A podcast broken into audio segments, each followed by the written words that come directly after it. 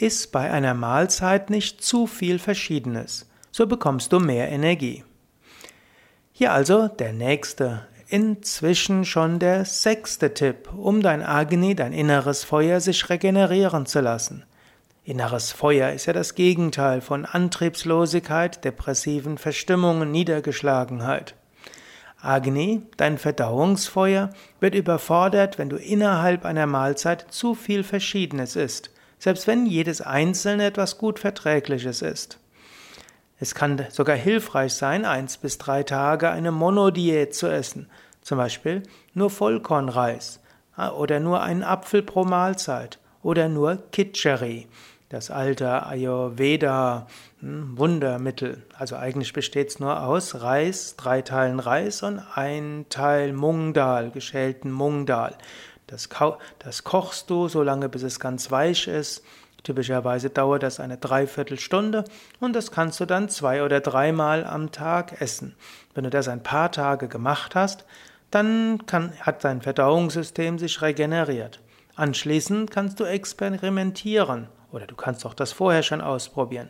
Wie viele verschiedene Nahrungsmittel verträgt dein Verdauungssystem innerhalb einer Mahlzeit? Unterschiedliche Menschen sind unterschiedlich und zu unterschiedlichen Zeiten kannst du mehr oder weniger verschiedene Nahrungsmittel essen.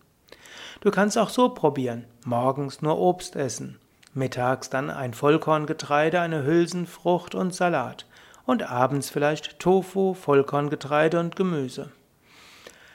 Es gibt ja auch die ganze Theorie der Nahrungsmittelkombination. Vielleicht hast du von Trennkost gehört. Trennkost kann durchaus hilfreich sein, dass dein Agni, dein Verdauungsfeuer wieder besser funktioniert.